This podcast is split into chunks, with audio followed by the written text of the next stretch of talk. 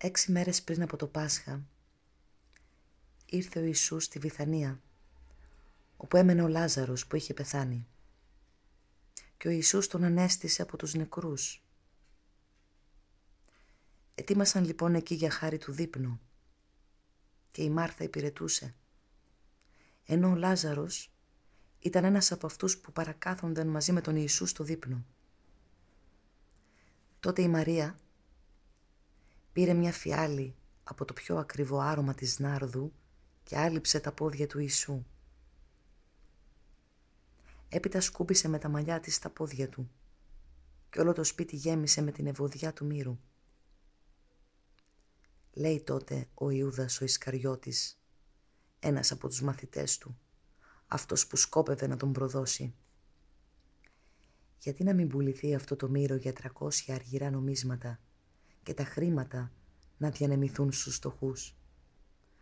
Αυτό το είπε όχι γιατί νοιαζόταν για τους φτωχούς, αλλά γιατί ήταν κλέφτης και καθώς διαχειριζόταν το κοινό ταμείο, συχνά κρατούσε για τον εαυτό του από τα χρήματα που έβαζαν σε αυτό.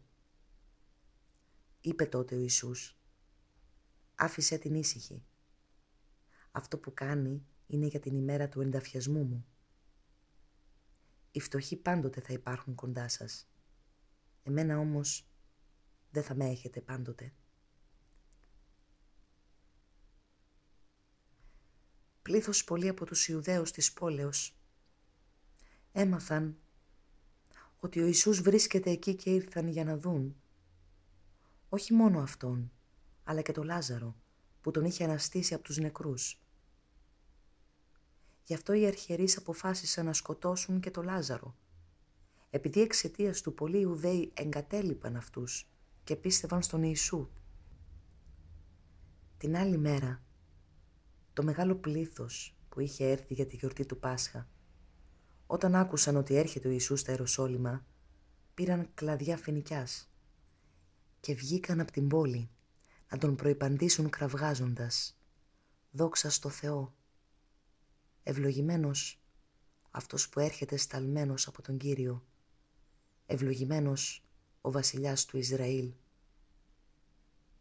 Ο Ιησούς είχε βρει ένα γαϊδουράκι και κάθισε πάνω του. Όπως λέει η Γραφή «Μη φοβάσαι, θυγατέρα μου, πόλη της Σιών, να που έρχεται σε σένα ο βασιλιάς σου, σε γαϊδουράκι πάνω καθισμένος». Αυτά στην αρχή δεν τα κατάλαβαν οι μαθητές του. Όταν όμως Ιησούς ανυψώθηκε στη Θεία Δόξα, τότε τα θυμήθηκαν. Ό,τι είχε γράψει για εκείνον η Γραφή, αυτά και του έκαναν. Όλοι λοιπόν, εκείνοι που ήταν μαζί με τον Ιησού, όταν φώναξε το Λάζαρο από τον τάφο και τον ανέστησε από τους νεκρούς, διηγούνταν αυτά που είχαν δει. Γι' αυτό ήρθε το πλήθος να τον προϋπαντήσει.